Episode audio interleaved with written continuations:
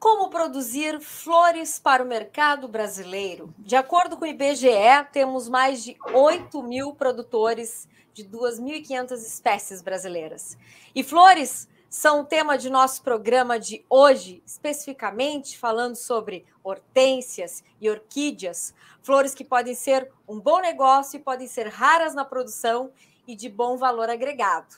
Eu sou Alessandra Bergman, sou jornalista. Este é o programa Campo e Batom o programa da mulher rural brasileira. E na semana do Dia das Mães, vamos trazer o símbolo máximo do amor pela família, pela, pelas mães, e que representa isso são as flores. E eu recebo duas especialistas para falar nesse tema. Está com a gente hoje, lá de Mogi das Cruzes, Marta Maquita, proprietária do sítio Flora Amabilis. Bem-vinda ao Campo Batom, Marta. Muito obrigada. Muito obrigada. E também está com a gente, vai tirar aquelas dúvidas sobre como produzir em casa, por que, que as flores não vingam depois que saem da estufa ou saem do supermercado e chegam em casa. A engenheira agrônoma e diretora da Flortec, lá direto de Olambra, capital das flores brasileiras, Ana Paula Saleitão. Bem-vinda ao Campo Batom, Ana. Muito obrigada, obrigada pelo convite, Alessandra. Obrigada aí por dividir comigo a noite, Marta. Um prazer estar com vocês. Obrigada também. Prazer é meu. E você pode fazer qualquer pergunta através do nosso podcast, através de Campo e Batom. Basta você clicar no sininho, né? Seguir nossos canais, youtube.com.br Campo e Batom. E se você estiver assistindo pelo Facebook também, não deixa de fazer sua pergunta. Aproveita essa oportunidade que a gente vai falar tudo sobre flores. Aliás, Ana Paula, antes de começar no assunto mais técnico, eu quero saber uma particularidade. Você se formou engenheiro agrônomo e pelo pelo que eu conversei assim com você nos bastidores, a sua paixão e a sua tendência para ser engenheira, diferente de muita gente que vai para a lavoura, né, para a soja, para as grandes culturas, você já foi direto para as flores, sim? Exatamente, exatamente. Eu fiz agronomia, eu sou pernambucana e fiz agronomia na Federal Rural lá de Pernambuco e Pernambuco é um polo, tem umas cidades polo produtoras de flores.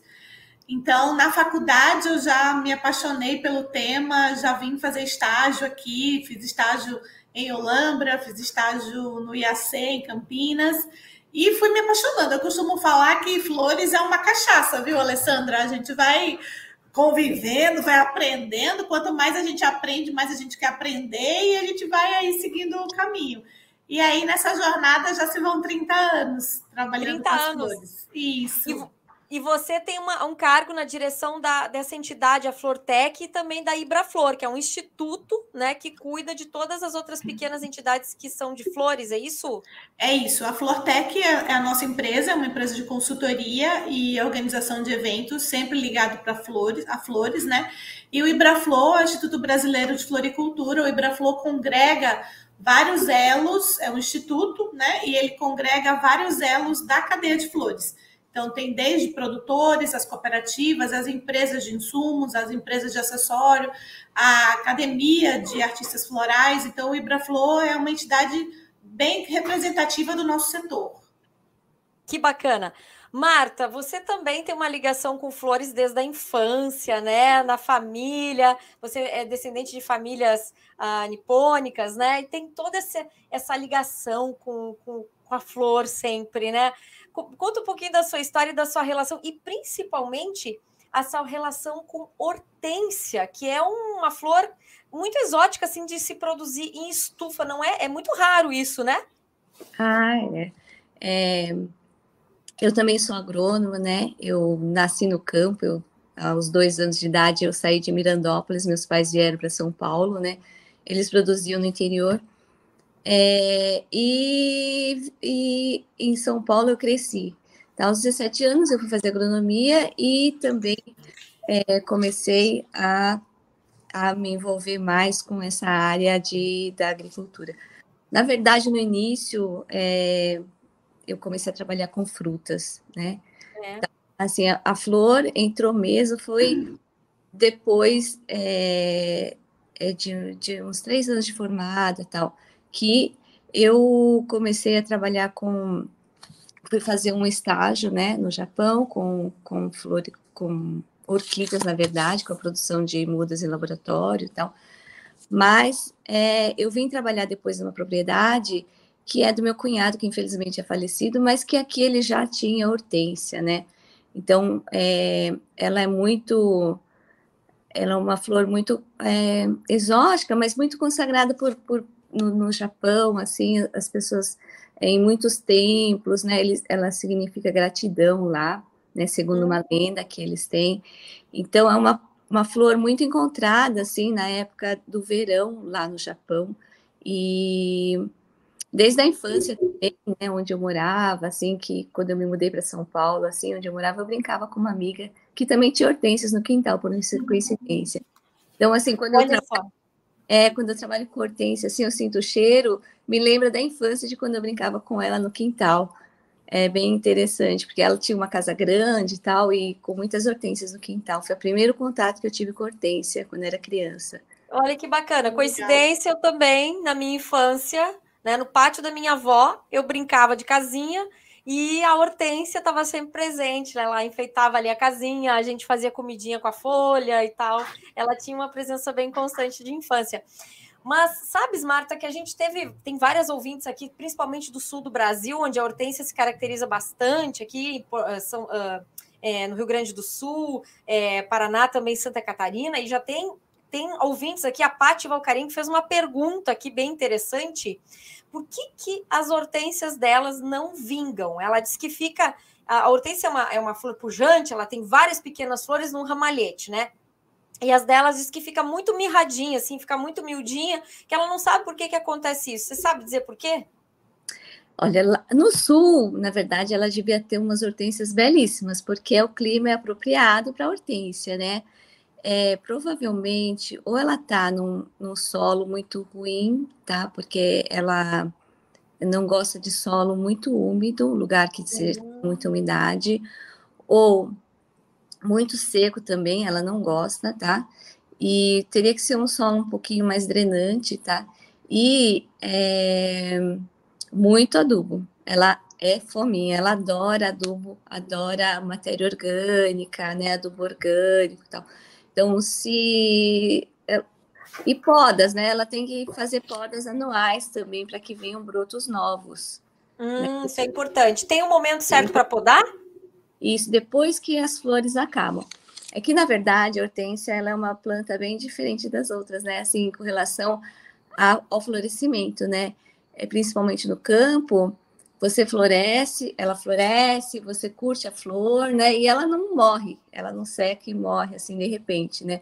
Ela assim, o tempo que ela fica é, florida e bonita, que é, é, é assim, é, é, longo, porque depois ela se seca, né? Ela seca uhum. na planta e fica aquele ainda aqueles ramalhetes de flores, né? E dá para, inclusive, usar ela naquele, daquele jeito, né? Isso, se ela quiser, se ela quiser aproveitar, principalmente quem, quem tem a hortência né, no quintal tal, ela pode colher depois de quase seca, né? Que ela uhum. e, e secar, pendurar em casa tal, e secar que ela vai continuar aproveitando a, be a beleza da flor em vaso, né? Ela enfeita a casa, vai mudar a tonalidade de cor. Mas o, horário, o tempo de poda mesmo é depois da floração, tá? Ela tem que ser, ela cresce as, a, eu acho que em dezembro, mais ou menos em dezembro, né? Depois que acabam as flores, janeiro, tal, ela tem que podar tem que podar em seguidinha. E você produz elas em vaso, né? Que não é muito comum da gente ver. A gente vê hortência geralmente em jardim e você produz em vaso. E tem uma demanda forte agora para o Dia das Mães? Ou como é que é o apelo para essa planta no Dia das Mães? Ah, não. Para o Dia das Mães é uma flor muito bem aceitável, né? É uma flor que não floresce naturalmente no Dia das Mães, ela floresce no verão mesmo, primavera, verão. Por né? isso, pois então. É... E como é que vocês fazem? Deve ter uma técnica, tem técnica aí para deixar. Eu, eu pude conferir a sua estufa e é gigante.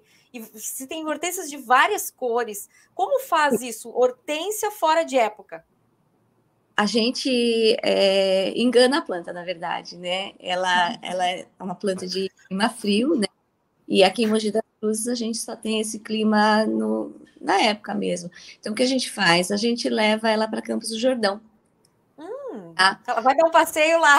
Isso. todos os dias a gente carrega em caminhão, leva para Campos do Jordão, e lá o clima é ameno o ano inteiro, né? Então a gente consegue fazer com que ela é, tenha essa, esse, essa indução floral por um tempo mais longo do que aqui, aqui na, aqui em São Paulo, né? Aqui em Mogi ela precisa de um tempo de frio, de estar incubada no frio, é isso? Isso. Que nem oliveira, que nem outras plantas, a maçã também precisa isso. disso. Uhum, ela precisa mesmo, né? Por isso que ela não é dificilmente ela floresce no Nordeste, na praia, né? Ou mesmo no interior de São Paulo, né? Ela vai florescer melhor em lugar que tenha frio, em Campos do Jordão, em Gramado. E aí, para isso, a gente engana ela, leva ela para Campos do Jordão, passeio, que legal. Câmara fria tal, e ela se sente que está em gramado. Campo e Batom, o programa da mulher rural brasileira. Diga aí pra gente qual é a planta, a flor que traz lembranças para você no mês de maio, no mês das mães, no mês das noivas. Já vou perguntar para a Ana algumas, algumas curiosidades sobre noivas e plantas, mas antes, Marta, mais uma pergunta aqui. Por que as hortênsias mudam de cor de um ano para o outro. Às vezes elas nascem azuis, outras vezes elas nascem rosas, outras vezes elas nascem, elas são brancas também. Isso depende do tipo de planta? Ela é, ela é muito é, adaptável, a cor é muito é, flexível com relação ao pH do solo e hum. a quantidade de alumínio que você tem no solo, né? Então, se for um pH ácido, ela vai tender para ela é, no pH ácido ela, ela tem uma absorção maior de alumínio que tem no solo e ela vai tender para as flores arroxeadas e azuis, tá? Uhum. E se for em solo alcalino, ela já não tem essa, essa, essa absorção de alumínio, é bem menor, né? Então, ela vai tender ao rosa e vermelho, tá? O branco não tem diferença de pH, ela vai bem tanto em pH mais ácido ou em pH mais alcalino, vai ser branco sempre, né? Tá? É, então, ela, não é assim que ela muda todo ano, não. Ela vai mudar conforme a variação do pH do solo de um ano para o outro, se ela fizer calagem, se ela é, fizer um preparo diferente do solo tá? Mas normalmente o, as hortênsias aqui no Brasil elas são azuis arroxeadas porque o solo do Brasil é ácido, tá? Então dificilmente você encontra naturalmente ela no tom rosa ou vermelho. Tá, tá aí a Simone Silotti fazendo os comentários aqui também no nosso programa. Quero ir para Campos do Jordão, quero ser uma hortência. ah, é um lugar bom de viver também, né, Simone? Obrigada por sua participação. Se você estiver aí, faça seu comentário também. Venha fazer perguntas para as meninas. Ana, maio também é um mês não só das mães, mas é um mês muito forte para quem vende flores, para quem comercializa flores. Tem casamentos, né? O mês preferido das noivas, logo, logo tem dia dos namorados. Quais são as plantas hoje que são mais comercializadas no Brasil? Você, com a sua experiência de 30 anos, que você vê, e as que mais dão certo na casa dos brasileiros? Então, primeiro eu quero agradecer a Marta aí pela aula de hortênsias, né? Adorei. então, depende Prazer. É, é, então vamos lá. Para a gente levar para casa, a gente, a gente pode dividir, na verdade, as flores, eu diria, em três grandes grupos, né? As flores de corte, as flores em vaso e as plantas ornamentais. A gente falava antes de planta verde, mas nem sempre a planta ornamental, nem sempre ela é verde, então a gente chama planta ornamental. Hoje, em termos de volume, a, as, flores em vaso, eu, eu certamente as orquídeas as orquídeas Phalaenopsis, elas estão liderando, pelo menos aqui, o nosso mercado em volume de produção. E aí, as flores de corte, a gente tem a rosa, né? A rosa ainda é a rainha das flores, né? Em termos de, de flor cortada, e a gente tem é, austromérias, a gente tem crisântemos, é, flores novas chegando, como as proteias. Então, assim, a gente tem uma diversidade muito grande de espécies. E no, nas plantas ornamentais, uma curiosidade, Alessandra e Marta, é que assim, a gente é, é, tem algumas plantas que vão e voltam, né? Então, por exemplo, a samambaia, que é uhum. uma, uma planta que traz para nós uma memória afetiva também muito grande das nossas avós, né? Uma planta de, de muitos antiga. séculos de, antiga, né? E ela também vem, vem, e, e uma curiosidade é, que eu percebo assim nas plantas é que elas vão sempre trazendo uma roupagem nova. Então, por exemplo, a samambaia, hoje já, a gente já tem a samambaia, a mini samambaia, aquela menorzinha, é uma variedade grande, aí junta samambaia com avencas, é, a própria samambaia de sol, existe uma espécie que tolera, aguenta bem o sol. E, então, assim, a gente percebe que as plantas elas estão sempre indo e voltando, né? E com essa, é, dando essa repaginada aí, né?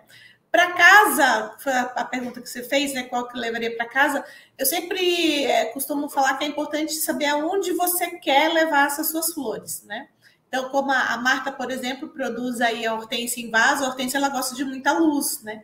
Então, se eu pegar essa hortência, eu não vou colocar ela no meu lavabo se eu quiser colocar no lavabo, no, no lavabo, no banheiro, é, de repente a gente escolhe plantas ornamentais que toleram essa pouca luminosidade, como a zamioculca, por exemplo, né? Então é importante. Você tem aí? Eu você tenho, não... eu tenho um exemplo, eu tenho um exemplar das zamioculca. É, vocês estão tudo com florzinhas escondidas atrás de vocês. vou mostrar. É, essa aqui é a zamioculca. É uma curiosidade da zamioculca é, eu brinco que eu falo assim: a pessoa tem que ser muito ninja para matar a zamioculca, porque ela é uma planta extremamente resistente. É, às vezes até a gente tem que dar um, levar ela para debaixo do chuveiro e deixar cair uma aguinha para tirar o pó, de tanto que ela dura, ela fica com o pozinho na folha. Então, a zamioculca, essa aqui é uma zamioculca black, dentro daquilo que eu falei de repaginar, né? Então, a zamioculca ela é verde originalmente e agora vem é, com essa variedade, essa cultivar é, que ela fica preta, né? Então ela chama, chamamos de Zameucuca Black. E é boa para quem não tem hábito de ter de cuidado com flor em casa. Exato, ela, ela tolera pouca luminosidade, então ela aguenta aqueles cantinhos da casa que eu não tenho uma incidência muito grande de luz. Ela é excelente para isso. E a gente falou né, das orquídeas, então eu tenho aqui uma orquídea Phalaenopsis, que é hoje é, o vaso florido que a gente tem maior volume comercializado e a gente tem, assim, é, diferentes tamanhos de vaso, né? Então, vai desde o pote 6, 7, 9, 12, 15, potes maiores também, com mais de uma planta. Então, assim, tem flor para todo tipo de mãe, de noiva, para todo tipo de amantes de flores, né? Entrando no tema orquídea, Marta, você também uh, produz orquídeas, que é uma planta super tradicional nessa época e que o brasileiro também adora e todo mundo ama e tem milhares de orquídeas, todos os tipos, tem concursos de orquídeas Brasil afora, premiações, raridades. Eu tive o prazer de conhecer uma, uma, uma, né, uma, uma estufa de orquídeas aqui no Rio Grande do Sul, famosíssima e é fantástico. Marta, você faz de que forma as orquídeas? Porque existem sistemas diferentes, né? E tem uma coisa que as pessoas reclamam muito, é que a orquídea tem uma tendência a ser uma planta que dura, mas nem sempre isso acontece, né? Que eu quero que a Ana agora fale logo em seguida. Você faz algum tipo de produção diferenciada na sua, na sua orquídea, Marta? Então, aqui, né, é, assim, felizmente os clientes nossos, assim, é, falam muito que a nossa orquídea dura bastante, né? Mas o que eu acho é que, como nós produzimos, assim, de uma forma mais natural, sem muita intervenção no ambiente dela, né? Ela é cultivada conforme a natureza dela. É, o que floresceu, a gente põe à venda, né? A gente não aquece ela totalmente, não resfria ela totalmente, ela não é, ela não é tratada assim, é como a pondilol, assim, né, uma criança protegida que quando sai no, no ambiente ela fica, é, sente essa... Vulnerável. Uhum. Vulnerável. Então, é, eu acho que isso ajuda bastante, né, é, essa climatização já antecipada da, da, da orquídea antes de sair para o mercado, né, e o ponto de venda também eu acho que é importante. Quem vai comprar uma orquídea, quem vai comprar uma outra flor, é que não compre com os botões totalmente abertos, né? Então, a gente costuma aqui comercializar com uma, duas flores abertas e botões na ponta, porque é o, o botão ainda. Isso significa que a flor ainda está nova, que ela vai abrir até a ponta. Então, quando se fala, olha, ela dura três meses. Se você comprar uma planta totalmente aberta, ela, a tendência dela é cair as flores mais velhas até a ponta, né? Quando você uhum. a planta com os botões na ponta, né, a flor, a tendência é que ela vá abrindo os botões, né, até a ponta e depois é que vai caindo as flores mais velhas, né? Então é importante. Como é que tá a sua orquídea aí, Ana? Mostra aí pra gente. Pois é, olha, ainda bem que eu separei, eu nem combinei com a Marta, mas eu separei. Eu tô, tô apanhando aqui com a câmera. Exatamente isso que a Marta falou.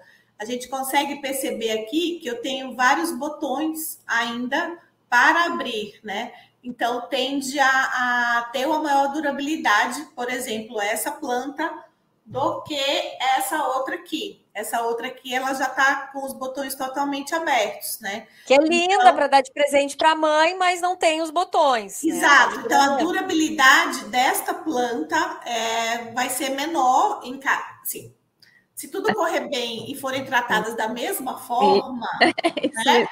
A, essa daqui com o botãozinho, ela tende a durar mais em casa. Ah, uma, uma assim, só falando um pouquinho de cuidados, a gente geralmente, a orquídea, agora eu vou falar especialmente a Phalaenopsis, geralmente a gente mata, mata ela ou de sede ou afogada.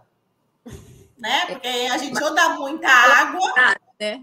é, e mata ela afogada, ou é, a gente deixa ela sem água e ela fica, ela morre desidratada mesmo. Então, queria só pegar esse gancho. Posso dar só uma dica aí? Claro, como é que a gente sabe que está dando água pois demais é. ou de menos? Geralmente, o vaso da orquídea Phalaenopsis ele é transparente, nos ajuda a, dar, a verificar isso. Quando ela está seca, ela fica com as raizezinhas mais esbranquiçadas, né? mais branquinha. Então, isso aqui é, é, é, sinaliza para a gente que a planta está sem umidade no substrato e no vaso. Quando a gente deixa ela bem molhadinha, não sei se você vai conseguir ver, mas ela fica mais esverdeada, né? Então, esse aqui é um sinal é, bacana de que eu tô com a minha orquídea é, bem molhadinha, ela fica com as raízes verdes. Então, a dica que eu gostaria de dar era essa, assim, observa, eu, eu costumo falar que as plantas, elas falam com a gente, né? Então, observa como está esse substrato. É, é, uma, uma, uma clássica de, de, que fala com a gente é a hortência, né, Marta? Quando a hortência está com pouca água, eu brinco que ela desmaia, ela fica. Você olha para ela, você vê que ela está fragilizada, e, e, eu costumo falar que ela fala com a gente, ela fala, me dê água, por favor, né? Sim, então, ela sensível à falta d'água. É, Exato. o nome se chama é, hidranja, né? Hidranja de água, é, vem daí de, de água. Casos de água. Uhum. Exato. Então, é, é, a gente precisa tomar esses cuidados para ajudar nessa durabilidade da, da planta, mas gera a, a orquídea ela tem essa, assim como os cactos, as suculentas, ela tem essa prerrogativa de durabilidade, né? Você pensa no orquídea, você é. pensa nessa durabilidade. Cactos e suculentas, quanto, de quanto em quanto tempo tem que dar água? Como funciona a administração dessas florzinhas? Então, o cacto e suculenta também tem algumas exceções, mas a maioria prefere um substrato mais um, mais seco, não é que ele não gosta de água, às vezes fala assim, ah, não vou dar água nunca. Não, ele também gosta de, precisa de água até também para é, absorver o, os nutrientes, né? É, eu acho que com cacto suculenta, o principal problema, a água é problemático, mas a luz também é problemática. Eu separei um caso aqui clássico também, porque aqui no escritório a gente precisa ter umas, umas é, aqui na empresa a gente precisa ter uns cases de, didáticos, né? Então, esse aqui é um case didático de uma, de uma echevéria ou equevéria que faltou luz. Então, para cacto suculenta, eu acho que o problema principal Tá, aliás, está ali com a questão da irrigação, é a luminosidade. Então, se sua plantinha começar a fazer isso, ela começa a crescer como se ela quisesse ela fala para gente, ela está gritando para mim aqui que ela está sem luz. luz. Preciso de luz, né? Então, cacto suculenta, tão importante quanto essa questão da irrigação, é a questão da luminosidade. Então, a gente tem que tomar esse cuidado. É, é, então, ela gosta. Às vezes, também o cacto, é muito comum a gente ver o cacto, aí ele está ali crescendo, de repente ele faz, parece um dedo, parece que cresce, vai afinando, afinando, afinando.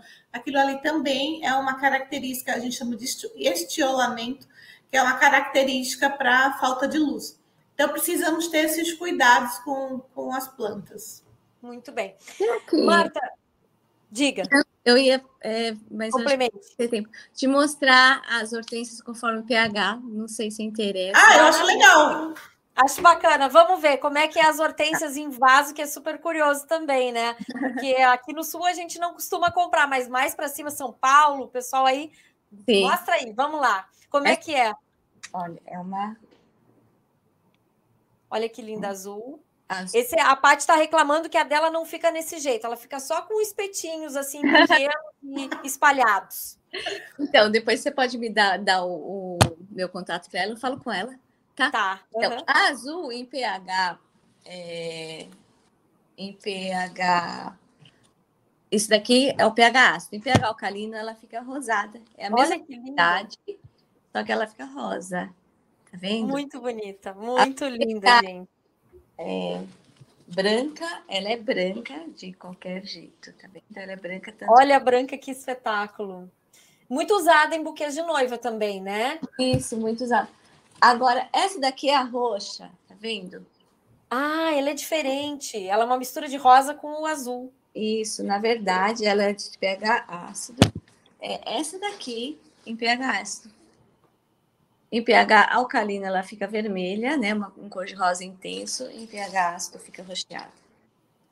Ah, que espetáculo. Né? Deve ser muito legal, né? Você manipular essa situação química para trazer uma cor diferente para as plantas. Isso é muito bacana, muito é. legal. Minha avó, minha avó fazia isso no jardim dela, com a questão da lua, com como plantar, colocar um adubo diferente. Também os antigos faziam muito isso. Olha só, o Geraldo, gerando sabedoria. Como alguém pode começar a empreender com hortênsias? Quais dicas para iniciar neste mercado, Marta? Essa pergunta é para ti.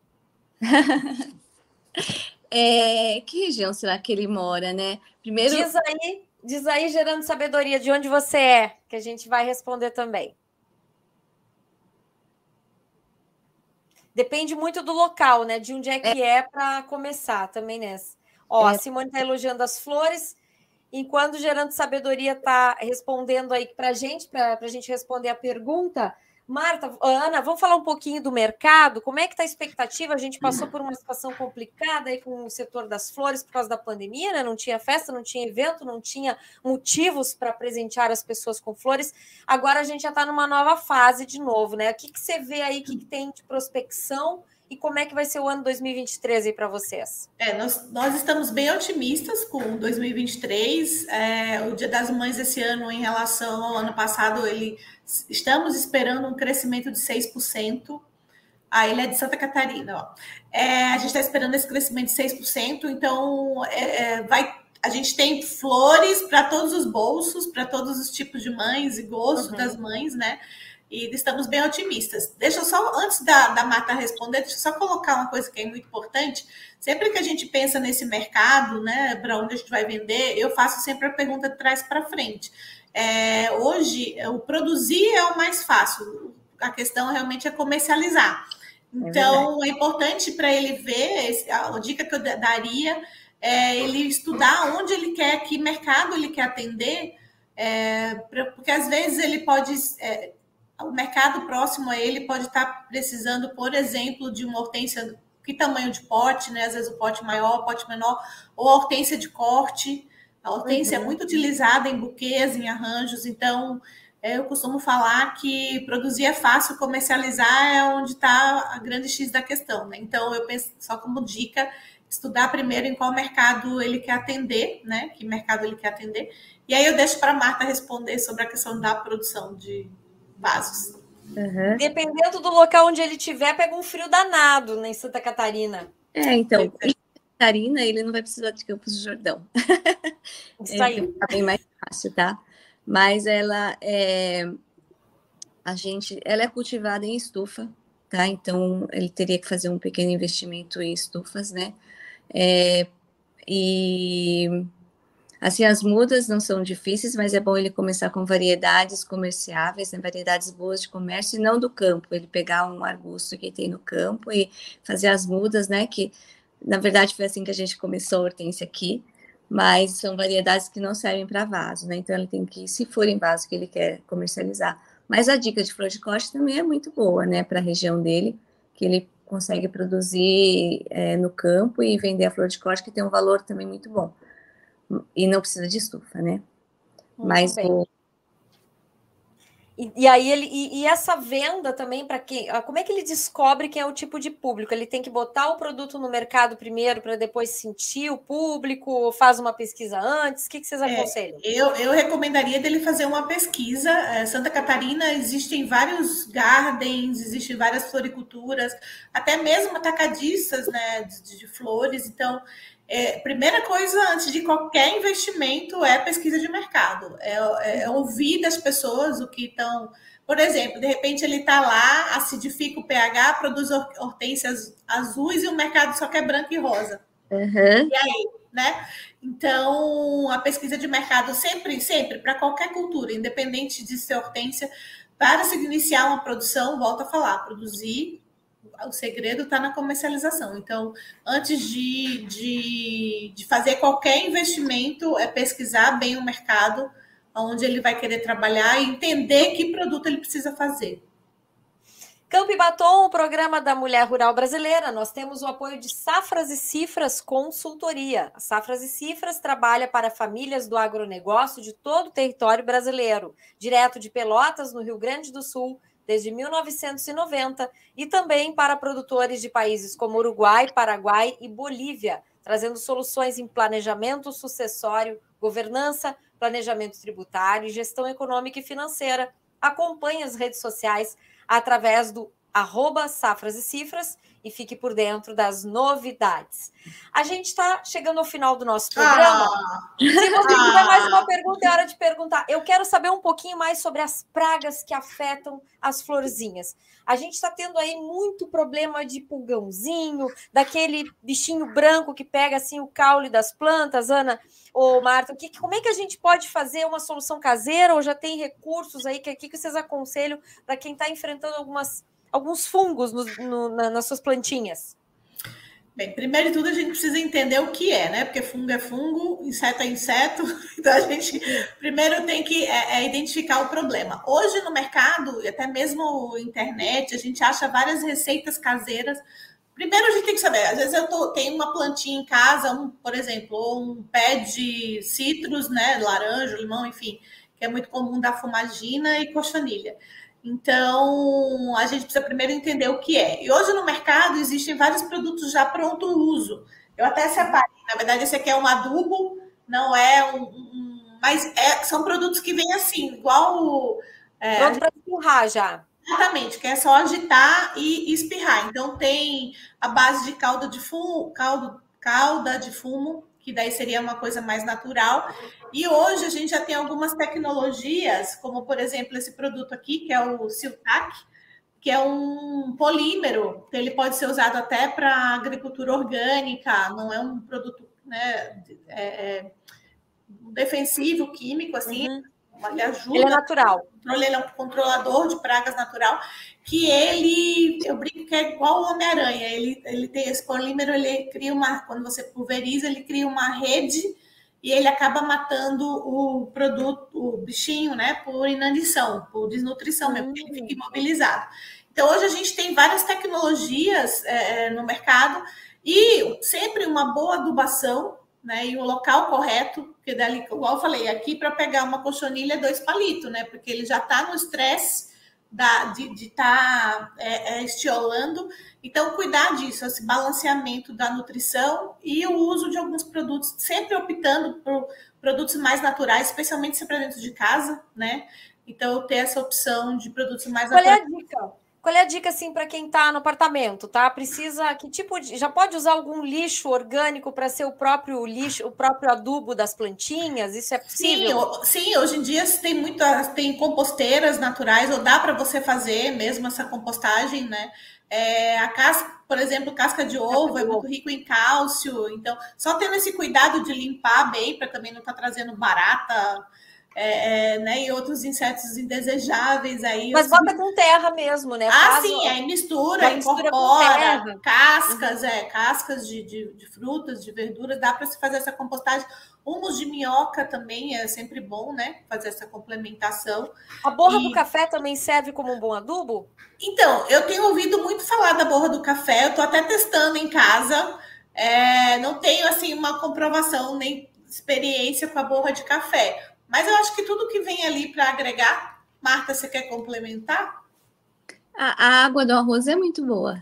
A água do né? Irrigar com ela, lavar, lavar arroz, aproveita essa água e dá. Olha né? aí, excelente. É. Outra coisa, assim, às vezes a gente fica desesperada com um pulgão, com uma cochonilha, é uma planta ou duas. Você pode muito bem limpar com a mão mesmo, matá-las, lavar o pulgão, você jogar na água corrente, você tira ele muito fácil da planta, né?